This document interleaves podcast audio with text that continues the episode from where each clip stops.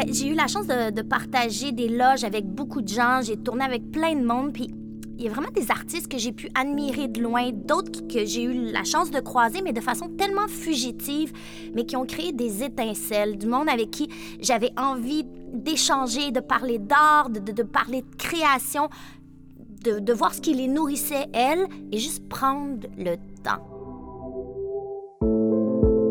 J'ai vécu avec des murs, alors j'ai appris ce que j'avais besoin d'apprendre, euh, qui n'allait pas plus loin.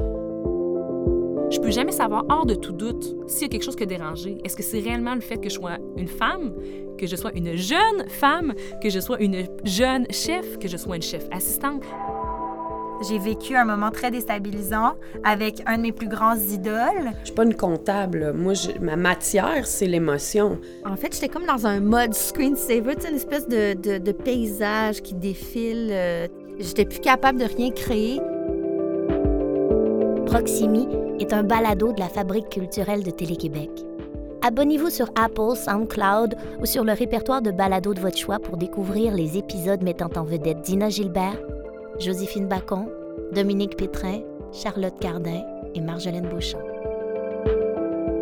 Je m'appelle Sophie Cadieux. Voici Proximi.